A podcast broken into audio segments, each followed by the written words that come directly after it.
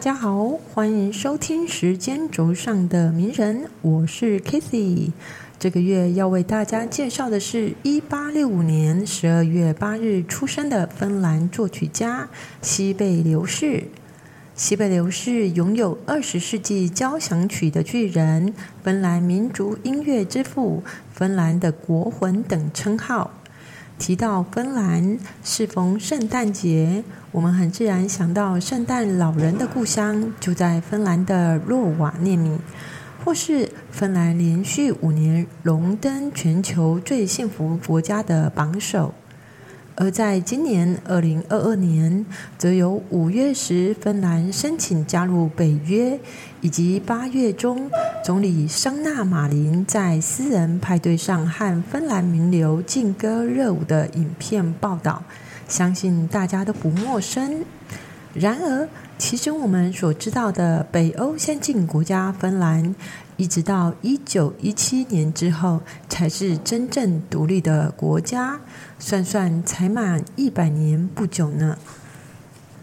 芬兰位于北欧的最东部，东邻俄国，北连挪威，西北接瑞典，西南围绕波罗的海。在古老的年代，芬兰原本有独立的民族社会组织，但从十三世纪开始，就一直被他的邻居瑞典从觊觎到纳入统治。芬兰人要缴钱纳税给瑞典，还要服劳役，平常都要说瑞典话，说芬兰语的。就会被认为是中下阶级。就这样过了六百多年忍气吞声的日子。等到瑞典国势衰微，在一八零八年二月到一八零九年九月期间，瑞典与俄罗斯帝国在芬兰土地上爆发芬兰战争，最后瑞典战败，芬兰脱离瑞典。但却被俄罗斯沙皇亚历山大一世的军队占领，成为俄罗斯帝国内的自治大公国。随着十九世纪民族主义浪潮，芬兰人也逐渐重视自我民族意识。一八三五年，芬兰史诗《卡列瓦拉》出版，激起了芬兰独立的建国情操。社会中上阶级逐渐使用芬兰语来建立起国族认同，并在一八九二年奠定芬兰语为官方语言。而这芬兰被俄国统治、民族独立运动风起云涌的年代，正是西贝流士所生长的时代。西贝流士的许多作品受到芬兰史诗《卡列瓦拉》的影响。这里也说明一下，《卡列瓦拉》是芬兰医师伦罗特收集大量的民歌编制而成的一部完整史诗，在一八三五年出版，一八四九年出版了最后定本，里面包含了五十支歌曲，两万两千七百九十五行的诗句。对芬兰的文学、音乐和绘画等艺术形式有深刻的影响，是芬兰文学艺术的泉源和里程碑。这本书从传统的芬兰创世神话开始，讲述了天地和世界万物的诞生、生存的斗争，以及欲望、魔法、诱拐、浪漫等故事，可说是包罗万象。他的思想内容与欧洲中世纪记述帝王将相事迹的济公歌不同。卡列瓦拉的主要人物形象是出身卑微的普通劳动者，而其艺术技巧与欧洲英雄史诗展现的宏伟巨大场景和刀光剑影的沙场。卡列瓦拉则多是普通人的劳动场面，这既反映了当时的社会现实，又赋予人物事件以幻想或神话的成分，从而表现出民间故事和民间诗歌的独有特色。西贝流士于一八六五年十二月八日出生于芬兰南部小镇哈米林纳，本名约翰·朱利乌斯·克里斯钦。小时候，家人叫他雅娜。他的父亲是一位军医，出生于瑞典语家庭，有酗酒和不善理财的毛病。但在一八六八年，也就是西贝流士三岁的时候，爸爸便因为常年照顾饥荒灾民而惹上伤寒而过世。母亲出生于讲芬兰语的将军家族。父亲过世后，西贝流士跟随母亲回娘家生活。因为历史因素、地域还有文化的差异，西贝流士从小便在瑞典语的环境下长大。反而是后来因为想考进一所能直升中学的芬兰语学校，才开始学习芬兰语。西贝流士有一位姐姐琳达，大他两岁，还有一位小他四岁的弟弟克里斯钦。在爱音乐的外祖母的熏陶及阿姨伊芙琳娜的鼓励下，三个孩子都接触音乐，也都能演奏乐器。姐姐和他弹钢琴，弟弟拉大提琴。后来，西贝流士跟镇上的乐团首席古斯塔夫。勒冯德学小提琴，才算真正踏上了音乐之路。他九岁正式学芬兰语，十岁开始作曲，并立志要成为小提琴家。成年后，家人考量他未来稳定的生活，要求他到赫尔辛基大学学法律。然而，第二年在舅舅的影响下，才有机会转进新成立的音乐学院——赫尔辛基音乐学校，现在的西贝流士音乐学院。他在赫尔辛基大学时，有着和父亲一样的喝酒和挥霍的坏习惯，曾经度过一段花花公子的日子。后来，他进入音乐学院，遇到了很多的好老师，尤其是院长马丁·魏格留斯。魏格留斯是那种能够慧眼识天才的老师，也能够滋养和发展学生的才能。他教授他所知道最完整、最正统的作曲法则，使他的作曲技巧建立了坚实的基础，让西贝流士一生受用不尽。而且，魏格留斯既是他敬重的导师，也是他的挚友。一八八九年，就读音乐学院的最后一年，他认识来到赫尔辛基担任钢琴教师的布索尼。两个年轻人很快就热络起来，成为很要好的朋友。布索尼本身是杰出的意大利作曲家兼钢琴家。也许是受布索尼的影响，西北流士原本梦想成为小提琴家，但跟布索尼一比，知道自己的水准差人甚远，因此开始正式改行学作曲。在魏格留斯和布索尼的鼓励之下，一八八九年二十四岁时，西贝流士前往柏林，跟知名作曲家贝克学习作曲一年。贝克对年轻的西贝流士来说，没有像魏格留斯那样相同而持久的影响，但也让西贝流士接触到新音乐及德国音乐经典，特别是贝多芬音乐。而且，他也在那时候认识同样来自芬兰的卡扬努斯。那时，卡扬努斯在音乐会上宣传自己创作的《爱诺交响曲》。他后来成为西贝流士最热诚的拥护者和诠释者之一。和卡扬努斯的相识，对西贝流士有另外一个立即的影响。就是在听了《艾诺交响曲》之后，西贝流士开始注意到芬兰史诗《卡列瓦拉》。在他接下来的创作生涯中，这部史诗是最主要的灵感来源。接着，他又去了音乐之都维也纳，跟有名的作曲家金马克以及教过马勒的副技师学作曲。德奥两年的音乐学习，开拓了他的视野和音乐经验。同时，他也认识了雅念菲特将军一家人，并爱上了他的女儿艾诺。西贝流士年轻的时候，生活一向讲究。在他后期，特别是从他中年以后，以严肃、顽强和坚持刻苦生活的性格特质，以及有名的不苟言笑著称于世。然而，年轻时候他却是个个性气质完全不同的人。他好社交，走遍欧洲数座大城，酗酒过度。挥霍和年轻女子侠游，那时候的西贝流士可说是过着声色犬马的生活。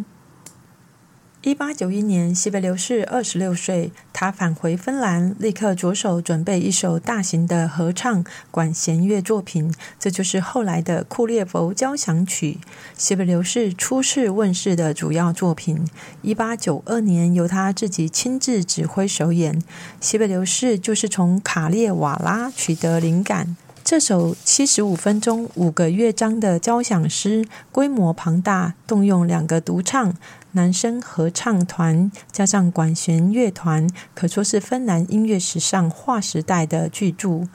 库列佛交响曲的首演非常成功，这也是西贝流士迈向名扬海内外的第一步。不过，首演在一八九二年四月二十八日后就被西贝流士撤回，终其一生没有让他再上演。一九五八年，也就是西贝流士去世后的那一年，才再度演出，同时建立起他在西贝流士作品中不可或缺的地位。西贝流士回收这首交响曲，而且反对任何想要再度上演的提议。原因为何并不清楚。很显然的，他认为自己已超越这首乐曲所代表的阶段性成就。只不过，一定还有令人更费解的原因，让他执意如此。在库列佛交响乐首演成功不久后，一八九二年六月十日。西北流士就和雅涅菲特将军的女儿艾诺结婚，他们在卡列利亚度了蜜月。这是一个对芬兰、俄罗斯和瑞典具有历史意义的争议地区。一九零三年，西北流士得到了一笔土地遗产，他们就迁居到风景优美的雅文帕，盖了一间名叫艾诺拉的小屋。这个意思就是艾诺的房子。婚后，他们生了六个女儿。在艾诺拉的生活并不总是一帆风顺。虽然西贝流士当时已经享誉国际，但他情绪波动很大，常年负债累累，而且大部分的时间都喝醉了。西贝流士的孩子们受到严格的指示，不可以在父亲作曲时打搅他，甚至不允许从一个房间到另外一个房间互相呼唤。而威士忌已成为西贝流士不变的伴侣。艾诺经常会发现他早上在餐桌上昏倒了，在某些时候他已经看够了。在一封简短的信中，艾诺称西贝流士为一位无用的弱者，逃避酒精问题。艾诺坚称他不会再因为看到西贝流士酒后的行为而让自己蒙受羞辱，但最后。艾诺并没有离开西北流士，他们结婚六十五年。西北流士写给太太将近七百封的信，而艾诺也写给了丈夫四百多封。在库列佛交响乐之后，西贝流士陆续以卡列瓦拉为主题，创作出不少让芬兰人极具共鸣的曲子，也让芬兰政府在一八九七年起资助他终身年金，一直到西贝流士去世时从未间断。这一点对当代音乐家而言是很难有的待遇，也证实了芬兰人重视西贝流士的程度。一八九九年，芬兰爱国人士为了捍卫芬兰的自由，组织了一场大型募捐活动。西北流士完成了《芬兰颂》的第一个版本，作为爱国戏剧自古以来的场景，或者翻成历史场景里面的配乐。隔年，一九零零年，西北流士把它改编成管弦乐交响诗。同年，在巴黎世界博览会上演出，这首作品吸引了欧洲各国关注芬兰问题，并推动了芬兰民族解放运动，被人们视为芬兰民族精神的象征。《芬兰颂》全长约九分半钟，这首交响诗采用大量激昂愤慨、气势磅礴的音乐，向芬兰人民表达政局危机，企图唤起大家的爱国之心。乐曲末段里，西贝流士选用温和的旋律。后来，这段宁静祥和的旋律被作者独立抽出成另外一首乐曲《自由之诗》。一九四一年，芬兰诗人科斯肯涅米替《自由之诗》填入歌词，成为芬兰最重要的爱国乐曲之一。《芬兰颂》以及同年创作的第一号交响曲，搭着巴黎世界博览会的顺风车，以及卡扬努斯指挥赫尔辛基爱乐管弦乐团在欧洲各大城市巡回演出，西北流士的大名逐渐被其他国家的人所熟知。他也在这段期间碰到了他生命中的贵人卡佩兰男爵，两个人有近二十年的友谊，直到男爵在一九一九年逝世为止。在卡佩兰男爵的号召下，提供西贝流士足够的资金，在一九零一年前往意大利接受艺术文化熏陶。和芬兰截然不同的南欧风光，也让西贝流士激发出不同的灵感，写下了第二号交响曲等精彩作品。一九零三年回国后，西贝流士虽然仍有创作出小提琴协奏曲以及戏剧配乐。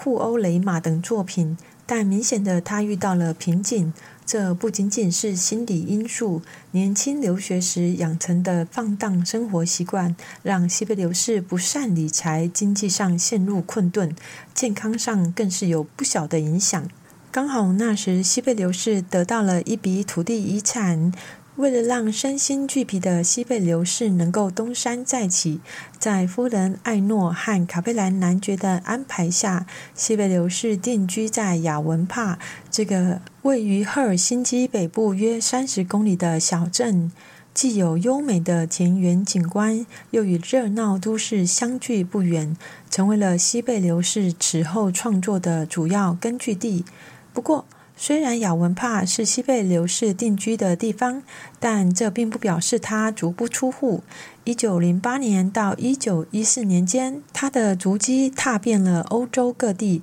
甚至还到访了一次美国，都受到相当的欢迎。这段时间，西贝流士创作了风格较为沉郁幽暗的第四号交响曲。以及畅游诗人、大气精灵、大洋女神等多首交响诗。原本西贝流士还要夹着在美国的大成功，再度前往，没想到一九一四年第一次世界大战爆发，也粉碎了西贝流士再一次的美国梦。虽然身处大战期间，但在一九一五年时，芬兰政府仍然为西贝流士的五十岁生日举行庆祝活动。在这几天的音乐会中，首演了第五首交响曲，获得了观众高度的回响，并且在斯堪的纳维亚各国举行演奏。在经历了大战和俄罗斯革命后，芬兰终于在一九一九年成为完全独立的国家。西北流士和众多的芬兰人的努力和期望，终于在这一刻实现。然而好景不长，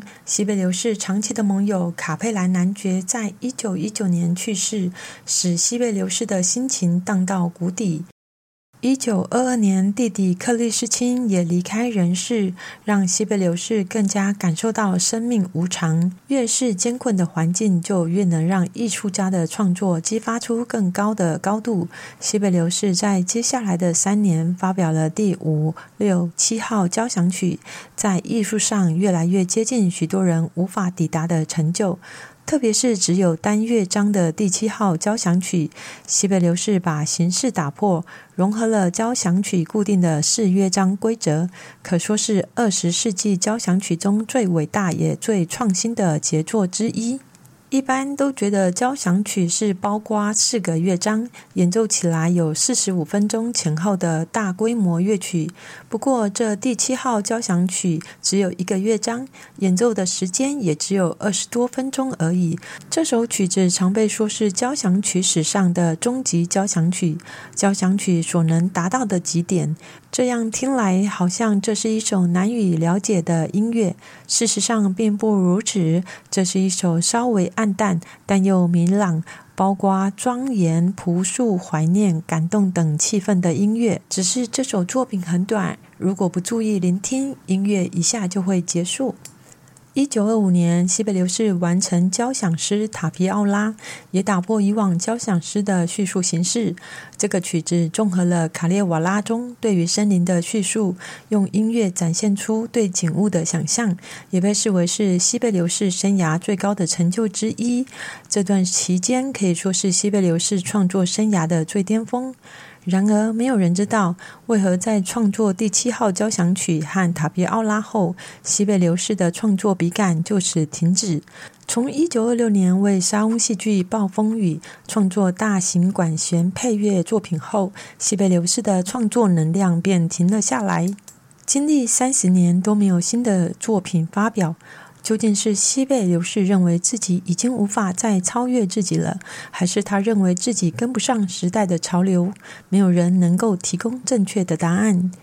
虽然西贝流士将近三十年都没有新作品，不过芬兰政府以及民众对他依然十分推崇，主要就是因为他透过音乐团结芬兰民心，其次是他大量以芬兰神话故事、民间传说入乐，让乐迷能够透过他的音乐想象神游芬兰冰原景观及迷人神话。这也难怪他成为古典音乐史上代言芬兰音乐的头号人物。一九五七年九月二十日，西贝流士与世长辞，芬兰以最高规格的国葬给予礼遇，依照西贝流士的意愿，在雅文帕自宅安眠入土，享寿九十二岁。